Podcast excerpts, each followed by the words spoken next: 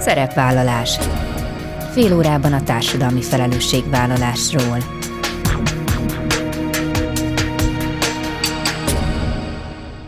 Jó napot kívánok, Bíró Bori köszönti Önöket. Adásainkban hétről hétre példákat hozunk arra, hogy egy-egy cég vagy intézmény, netán magánszemély, milyen formában, milyen eszközökkel járul hozzá anyagi gondok, társadalmi problémák orvoslásához, az életminőség javításához, a fenntartható fejlődéshez. Így módon is kifejezve, hogy felelősséget érez azért a környezetért, amelyben él és dolgozik. Hetedik éve adja át a civil díjat a NIOK alapítvány, melyel célja, hogy pozitív visszajelzést, elismerést nyújtson a civileknek, és a nagy közönség számára is láthatóvá tegye a kimagasló kezdeményezéseket. Idén kilenc olyan kezdeményezés kapott díjat, melyek fontos társadalmi ügyek mellett álltak ki, sokak életében hoztak áttörő változást és értékteremtő közösségeket építettek. A legjobb együttműködés kategória díját a Nemzetközi Cseperedő Alapítvány kapta az Autizmus Barát Mese Múzeum kezdeményezésért. Várnai Zsuzsa klinikai szakpszichológus az alapítvány egyik szakmai vezetője, valamint Helmik Katalin, a Mesemúzeum szakmai vezetője lesznek a vendégeim. Az adás második felében Orbán Zoltánnal, a Magyar Madártani és Természetvédelmi Egyesület szóvivőjével beszélgetünk. Az MME ugyanis az évtizedek óta futó lakossági madárbarátkert program sikerére alapozva pályázatot hirdet önkormányzatok részére madárbarát település mintaprojektek megvalósítására. Kik és hogyan jelentkezhetnek, és mit profitál egy település abból, ha madárbarát? Erről is beszélgetünk. Ezek a mai témáink, tartsanak velünk! Szeretettel köszöntöm mai első beszélgető társamat, Várnai Zsuzsa, klinikai szakpszichológust, aki a Nemzetközi Cseperedő Alapítvány egyik szakmai vezetője. Jó napot kívánok! Jó napot kívánok! Mert hogy az alapítvány az egyike azon kilenc civil kezdeményezésnek, amely idén megkapta a civil díjat. Először is szeretettel gratulálok hozzá, hiszen ez egy nagyon, nagyon rangos elismerés a civil szférában. Mindazok, akik díjazottak, mindannyian nagyon különbözőek, mindannyian valamilyen más területen dolgoznak, de ami talán közös bennük, hogy nagyon sokak életében hoznak valamilyen fajta áttörő változást, és értékteremtő közösségeket építenek. Na most azt gondolom, hogy ez az önök alapítványára talán halmozottan igaz. Autizmussal élő gyerekeknek szeretnének hozzáférhető támogatást biztosítani, de egészen pontosan mióta működik az alapítvány, és mi a legfontosabb tudnivaló, hogyha vannak olyanok, akik nem ismerik önöket, akkor mi az, amit első körben megosztana a hallgatókkal? Az alapítványt 15 évvel ezelőtt hoztuk létre kollégáimmal, és elsődlegesen azt szerettük volna, hogy mindazok a családok, akiknél fölmerül az autizmus, ne csak diagnosztikai vizsgálaton tudjanak nálunk részt venni, hanem komplex segítésnyújtásban gondolkodtunk, abban a reményben, hogy tudunk fejlesztést biztosítani a családok számára, konzultációt a gyerekekkel foglalkozó pedagóg, testvércsoportokat, és aztán ebből nőtte aztán ki magát tulajdonképpen a jelenlegi célkitűzéseink egyike, hogy olyan programokat próbálunk megvalósítani autista családok számára, ami tulajdonképpen azt gondoljuk, hogy hétköznapi programok és minden gyerek és család számára elérhetővé kell, hogy váljon. És ehhez mik a legfontosabb feltételek? Tehát vannak-e olyan attribútumok, amelyeket önöknek mindenképpen figyelembe kell venni, hiszen nyilván egy olyan család, ahol autizmussal élő gyerek van, pontosan ugyanúgy szeretne programokat, kikapcsolódást, szóval minden olyasmit biztosítani a család számára, ami a mondjuk így hagyományos családokban is ott van, de azért nyilván figyelni kell az egyéni igényekre is.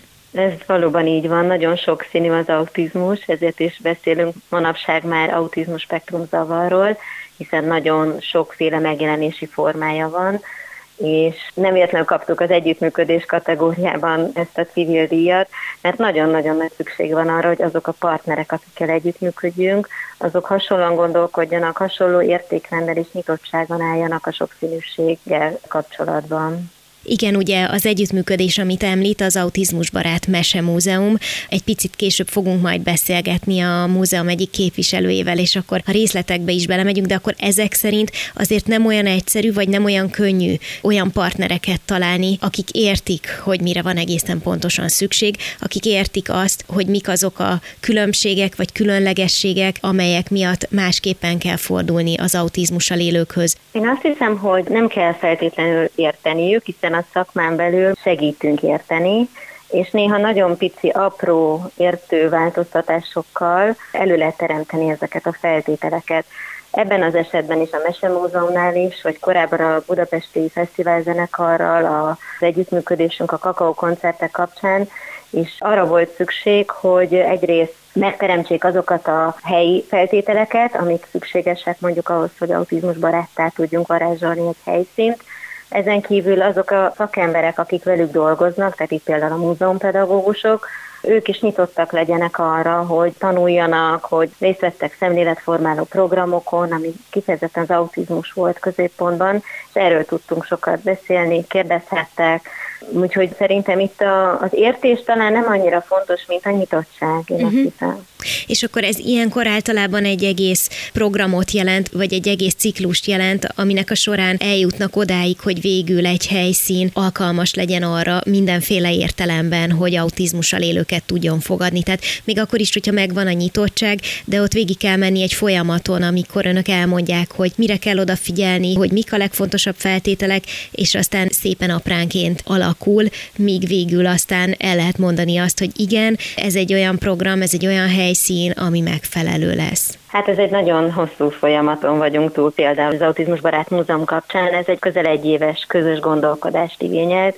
Mi igyekeztünk megismerni ezt a világot, és ezen belül egy foglalkozás köré építettük az autizmus barátságot, illetve a helyszínt tettük autizmus barátá, de a múzeum részéről pedig ugye a felkészülés, illetve a, azok a, az infokommunikációs eszközöknek az, az elhelyezése, kitalálása, az autizmus baráttá szabása, tulajdonképpen ez egy nagyon-nagyon hosszú folyamat volt. Úgyhogy az előkészületek, illetve maga a fenntartás ennek a programnak lesz szerintem majd a kihívás, hogy most, hogy már lezárult tulajdonképpen a projekt, és már autizmus barát a múzeum, hogy tudjuk tartani, és hogy valóban ez egy fenntartható projekt legyen, és hogy két év múlva, öt év múlva is autizmusbarát legyen ez a, mondjuk ez a foglalkozás, vagy több foglalkozás is akár akár most csak a Mesemúzeumra gondolunk, akár mm. más programjaikra. Ezekre mi a jellemző, amikor vendégül látnak, vagy amikor, amikor lehetőség van arra, hogy autizmussal élőket segítsenek, amikor autizmussal élő gyerekeknek szerveznek programokat, eseményeket, akkor általában csak ők vannak ott, tehát ilyenkor fontos az, hogy minden figyelem rájuk szegeződjön, vagy egyfajta integrációról is beszélünk, vagy, vagy akár majd a jövőben egyfajta integráció is a cél, tehát hogy autizmus autizmussal élők és nem autizmussal élők együtt tudjanak ugyanott, ugyanazon a programon részt venni? Mi ezt mindenképp úgy álmodtuk meg, hogy ez egy integrált keretek között történő foglalkozás legyen. Természetesen bejelentkezhetnek, sőt be is jelentkeznek olyan szegregált autista csoportok is, ahol mondjuk csak autizmusban érintett gyerekeket nevelnek vagy oktatnak, akár óvodai vagy iskolai csoportokat is fogadnak.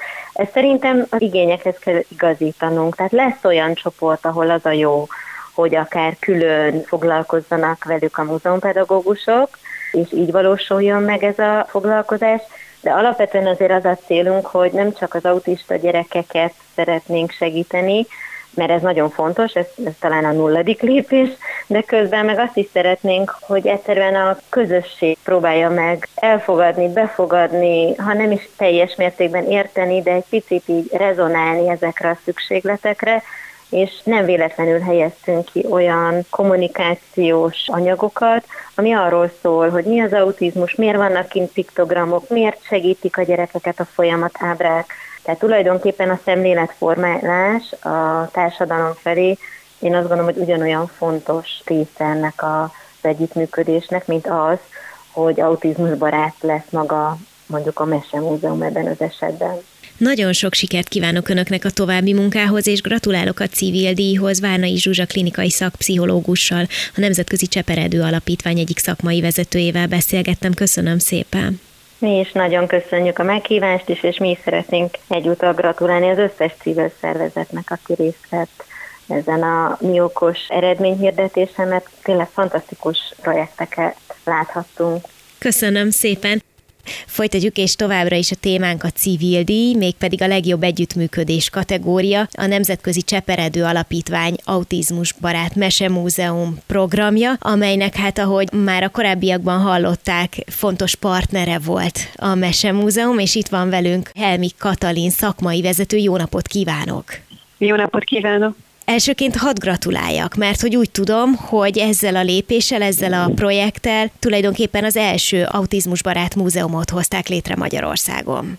Igen, köszönöm szépen. Ez valóban egy igazi együttműködés volt, hogyha a Nemzetközi Csepered Alapítvány nem teszi bele a szakmai tudását, akkor ez nem jöhetett volna létre, és hát hogyha amúgy nem létezett volna előtte ez a múzeum úgy, ahogy működtetjük, és azzal a nyitottsággal, ami, ami a kollégáimat is jellemzi, meg remélem engem is, akkor pedig a részünkről lett volna akadálya, úgyhogy ez szerencsés találkozás volt, amelyet egyébként egy volt kollégánom Nemes Jakab Éva hozott létre, tehát ő kötött össze minket, a múzeumot és az alapítványt. Rendszeresen fogadtunk autizmussal élőket, meg különböző csoportokat, akik fogyatékkal élnek, vagy akár értelmi, akár testi fogyatékkal, de ez nagyon struktúrált és nagyon komoly változásokat hozott ez az együttműködés. Világos, tehát akkor a hozzáállás az azért nem állt önöktől távol korábban sem, viszont ennek a programnak a keretében sikerült konkrétumokat kidolgozni, és ha jól tudom, talán az egyik legfontosabb, hogy autizmusbarátá tudták tenni magát a helyszínt. Ez milyen konkrét lépéseket jelentett? Ez egyrészt megnyilvánul, tehát ha valaki eljön, akkor mit lát? Hát nem feltétlenül nagyon látványos dolgok.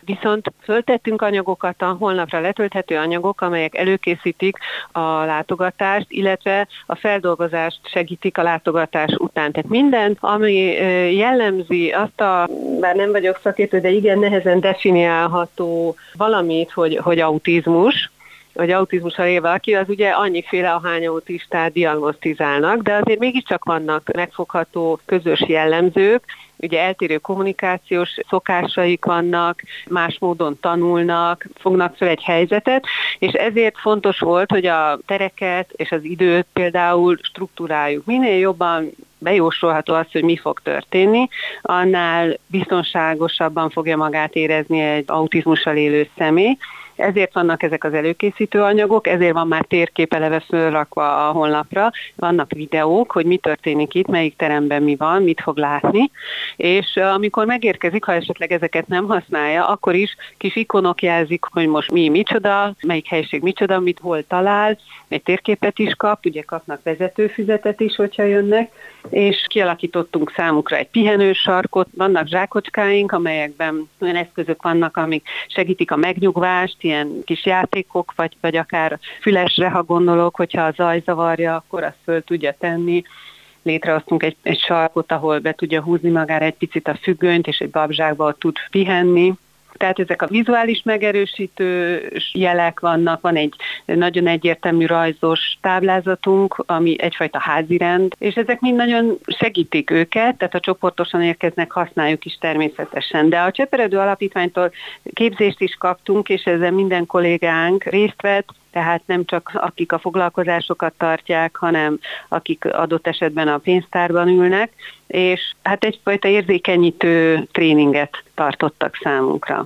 Igen, azt tudom, hogy ez egy hosszabb folyamat volt, viszont azok a konkrétumok, amiket most említett, azért nem tűnnek kivitelezhetetlennek. Jelenti-e ez azt, hogy ezzel a lépéssel most van az önök kezében egy kvázi útmutató, amit mondjuk más múzeumok számára is elérhetővé lehetne tenni? Tehát tudnának-e, szeretnének-e inspirálni más múzeumokat is arra, hogy ők is autizmusbaráttá váljanak? Hát egyértelműen, és a feltételes módot most már a jelen időben is tehetjük, mert ez az anyag fönn van a honlapunkon szintén. Tehát mindent egy 26 oldalas, 25 oldalas dokumentumban feltettünk, ami valóban, ahogy mondja, jól látja, igazából nem lehetetlen. Tehát az, hogy ezeket a térképeket létrehozzák, az, hogy egy szabályrendszert alkossanak, akár egy videót fölvegyenek, mi is magunk készítettük, és ezeket meg lehet csinálni házilag egyébként. Szóval azt gondolom, hogy ez az útmutató, ez nagyon sokat tud segíteni, és ez, ez mindenki számára elérhető.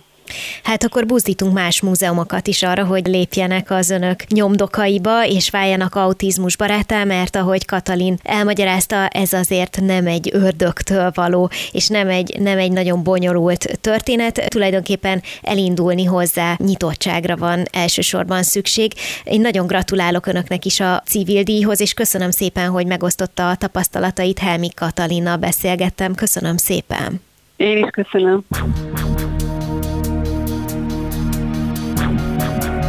Szerepvállalás. Fél órában a társadalmi felelősségvállalásról.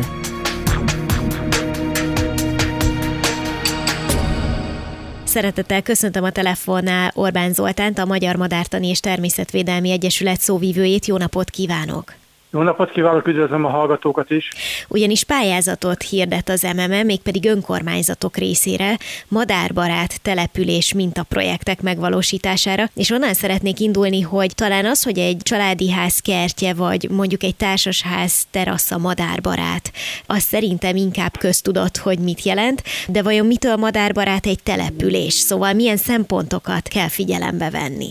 Ezt fogjuk most kidolgozni, tehát itt most még nem a madárbarát település címre kell pályázni, nem erről szól a felhívás, hanem olyan együttműködő partnereket keresünk, mint a projektekhez, összesen tizet, akikkel együtt dolgozva fogjuk kidolgozni aztán azt a feltételrendszert, ami mentén majd meg tudjuk hirdetni a Madárbarát település címet. Ugye a Madárbarát kert program 2002-ben indult, jelenleg közel tízezer regisztrált partnerünk van, jóval több, mint ezer óvodával, iskolával például, és pillanatnyilag öt alprogramja van ennek, a kert, az óvoda, az iskola, a panel és a munkahely, és az Európai Uniós vonatkozó live pályázat keretében lehetőség nyílik arra, hogy ezt az öt alprogramot kettővel kibővítsük. Egyrészt dolgozunk a madárbarát gazdálkodó alprogram feltételrendszerének hát formába öntésén, másrészt pedig az egésznek megkoronázása,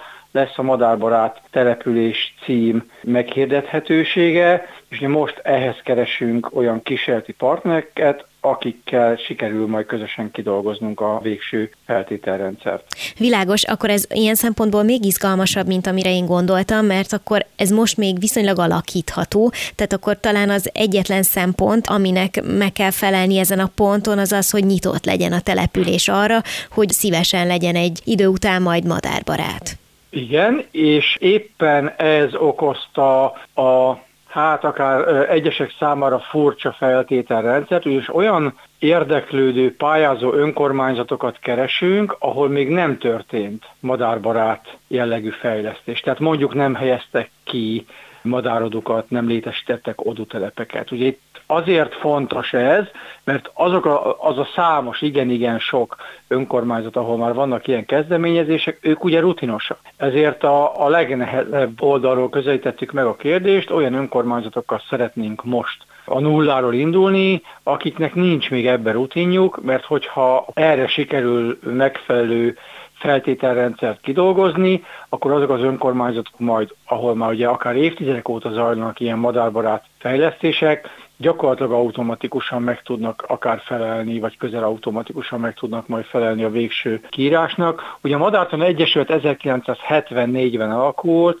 tehát közel 50 évesek vagyunk, és 31 néhány területi szervezetünk úgynevezett helyi csoportunk van. Ezek közül nagyon sok már közel 50 éve működik, mondjuk Pécsen, Dombóváron, Tiszavasváriban, és még sorolhatnám.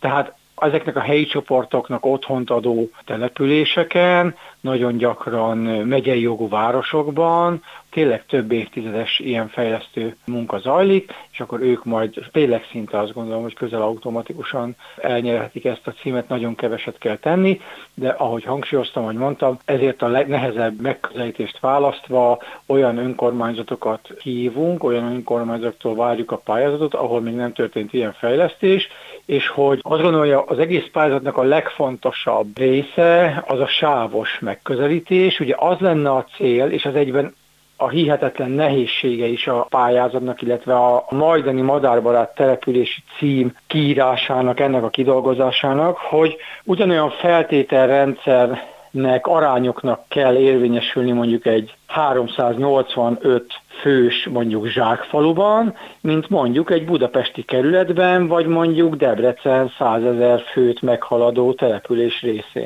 Ezt azért érdekes, hogy mondja, bocsánat, hogy megszakítom, mert pont arra gondoltam, hogy azért van ez a sávos kiírás, mert hogy egészen más lehetőségei meg feltételei vannak mondjuk egy kisebb és egy nagyobb lélekszámú településnek. Valójában nincs. Illetve hát mi lehet a különbség? Mondjuk egy zsákfalu, ahol nincs tíz emeletes panelépület, ott nyilván nem lehet feltételrendszer az, hogy legyen a településen madárbarát települési cím tulajdonos is, vagy erre aspiráló érdeklődő. Tehát éppen ez a nehézsége, ugye, hogy ez olyan körülbelül, mint azt mondaná, hogy legyen egy fazék, amivel lehet főzni egy embernek, meg 213-nak is. Hát ez azért nem olyan egyszerű nem olyan egyszerű. Ugye ez tényleg ez a, ez a nehézsége és egyben szépsége a programnak, és hogy miről is szól ez a sávosság, tehát öt népesség szintet határoztunk meg, tehát 500 főig, 500-től 1500-ig, 1500-tól 5000 főig, 5000-től 100 ezerig, és aztán 100 ezer egy fő felett. Ez azt jelenti, hogy ez öt sáv, és minden egyes sávban a pályázók közül kettő nyertest fogunk meghirdetni, tehát összesen tíz településsel fogunk tudni elkezdeni, és hogy miért ösztönző ezeknek a településeknek a részvétel. Ugye kapnak a tíz nyertes pályázó település kap egy 1 millió forintos, egy-egy 1 millió forintos természet, madár és természetvédelmi eszköz csomagot, egy madárbarát mintakert tanösvényt, illetve a Madártan Egyesület két éven át ingyen biztosít helyi területi szakmai segítséget. Tehát oda megyünk az önkormányzatokhoz, és akkor segítünk mondjuk Molnár-Fecske műfészek telep létesítésében, vagy hogy hova érdemes méhecske hoteleket telepíteni, uh-huh. és még sorolhatnám. Na most ezeken a nyereményeken túl, mondjuk hosszabb távon, mit profitálhat egy település abból, hogyha részt vesz a mintaprojektben, és aztán egyszer majd egyébként madárbarát település válik belőle? Jelenleg az önkormányzatok nagyon gyakran kerülnek olyan kikerülhetetlen helyzetbe, amikor a lakosság nyomására teljesen értelmetlen dolgokat kell, hogy végrehajtsanak. Például? Ilyen például a sokak által ismert vetési varjú versus lakosság kérdés. Ugye a fekete vetési varjú kolóniák a sok évtizedes üldöztetés ellen többek között ezért is behúzottak a városainkba, ahol a károgásuk, az potyogás, az feszültséget kelt. Most ilyenkor az van, hogy az érintett lakosok, tisztelt a kivételek, aki nem így teszi, üvöltve, vagy nem túl szép szavakat használva, telefonon, e-mailben, postai levélben azt követeli az önkormányzattól, hogy mit érdekli őket a, a madárvédelem, a természetvédelem, az átvédelem, már pedig verjék le, szedjék le a fészeket. Most nyilván a jegyzői jogi segítséggel ugye tudni fogják az önkormányzatok, hogy a vetési varjú védett, a fészkei, illetve a kolóniai védettek. Hát ott például ez azt jelenti, hogy csak is hatósági engedéllyel lehet költési időszakon kívül eltávolítani a fészkeket. Ezt betartják az önkormányzatok, és akkor kiküldik a vállalkozót, mondjuk egy közepes méretű, köze, kis közepes városban mondjuk 5 millió forintért levágnak 100-200 varjú fészket tartó hatalmas ágat, csúnyán megcsonkolva gyönyörű nagy fákat, és akkor megnyugszanak az önkormányzatok, csináltunk valamit. Nem csináltak semmit, kidobtak az ablakon 5 millió forintot, mert hogy én magam is Dombóváron ilyen vargyútelep közepén élek, és évek óta figyelem, hogy mi zajlik ilyenkor, amikor 5 millió forintért levárják a vetési varjú kolónia fészkeit, az első fészek 5 napon belül elkészül, és a 100-120 fős kolónia két héten belül újra indul, és a madaraknak nulláról kell újraépíteni a fészküket, ezért a normális, megszokott hang, fészekanyag, illetve ürülék potyogás terhelés az mondjuk 3-500 százalékos. Uh-huh. Tehát 3-5-szöröse a megszokottnak. Tehát ez semmiképpen sem megoldás. Ez semmiképpen nem megoldás, de ugye mi nagyon jól tudjuk a probléma egészét ismerve, hogy ilyenkor az önkormányzat azért csinál értelmetlen dolgot, ami ráadásul sok-sok pénzbe kerül, a lakosság pénzébe, hogy legalább arra az egy vagy két hétre amíg dolgoznak a favágók, illetve amíg éppen nem látszanak a fészkek, az emberek megnyugodjanak. És ezt, ezek a települések minden évben megcsinálják, tehát 10 év alatt 50 millió forintot dobnak ki az ablakon. Tehát többek között ugye ez a madárbarát települési részvétel, A Madárta Egyesület segítsége ezt a fajta lakosság és önkormányzat kommunikációt is segíti. Nyilván nem csak ilyen problémás esetekben, illetve az esetek jelentős részében nem problémákról van szó, hanem arra próbáljuk rávenni a, a lakosságot is, hogy kapcsolódjon be a programba, minél többen tegyenek ki odót. Ugye nagyon előremutató az, hogy valószínűleg a feltételrendszerben benne lesz, hogy mondjuk az önkormányzat minden oktatási intézménye, óvoda, iskola, középiskola, akár egyetem, kapcsolódjon be a madárbarát óvoda, vagy madárbarát iskola programba, tegyenek ki odút, itassák a madarakat, Ugyanúgy minden önkormányzati intézmény, maga az önkormányzat, tehát a faluház, városház is kapcsolódjon majd be mondjuk a madárbarát munkahely címbe. Tehát ilyen szempontból a lakosság egészét, egyes célcsoportokat, illetve magát az önkormányzatot is meg tudjuk szólítani, és ez az egésznek a lényege, hiszen ahhoz, hogy a mostanára elért jóléti emberi civilizáció fenntartható legyen, ahhoz teljes egészében változtatni kell a magatartásunkon, az, az életmódunkon, és ez azt is jelenti, hogy a, az emberi civilizáció, a jóléti társadalom túlélése az alapvetően nem, és elsősorban nem mondjuk a politikai döntéshozókon múlik, nem a természetvédelmi kutatókon és szakembereken, hiszen ők vannak kevesebben, hanem az rajtunk átlag polgárokon, tehát meg kell változtatni a szemléletünket, tehát a döntések az alapoknál, illetve lent a, ott, ahol élünk, ott történik. Ez mit jelent? A munkahelyünkön, a családunkban, és azt az egészet összefogó önkormányzatokban. Tehát ez a célja ennek az egész pályázatnak. Értem, tehát akkor ez tényleg egy nagyon erős szemléletformáló pályázat, és talán még az is előfordulhat, hogy egyes helyeken mondjuk a lakosság fogja ki kényszeríteni az önkormányzatból, hogy előbb-utóbb madárbarát legyen, még csak azt mondja el a végén, hogy hol lehet információt találni a pályázat kapcsán, akit érdekel, akinek felkeltettük az érdeklődését, hol tud utána olvasni. Mint minden ilyen esetben a Madártan Egyesület honlapja részletes tájékoztatót biztosít. A honlapunk az mme.hu, és ott rögtön a kezdő oldalon a kiemelt hírek között látható a pályázat. Ugye a pályázatot az idei Madarak és Fák napján május 10-én hirdettük meg, és a pályázati űrlap leadási határideje június 10-e, de minden szükséges információ megtalálható a honlapunkon. Köszönöm szépen Orbán Zoltánnal, a Magyar Madártani és Természetvédelmi Egyesület szóvivőjével beszélgettem. Sok sikert a pályázathoz. Köszönöm szépen a lehetőséget.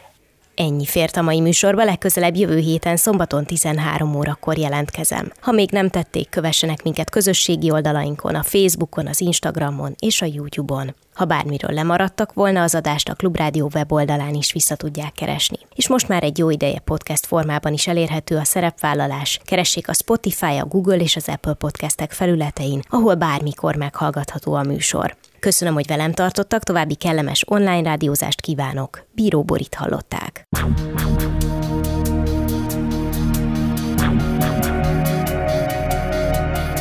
A Szerepvállalás című műsorunkat hallották.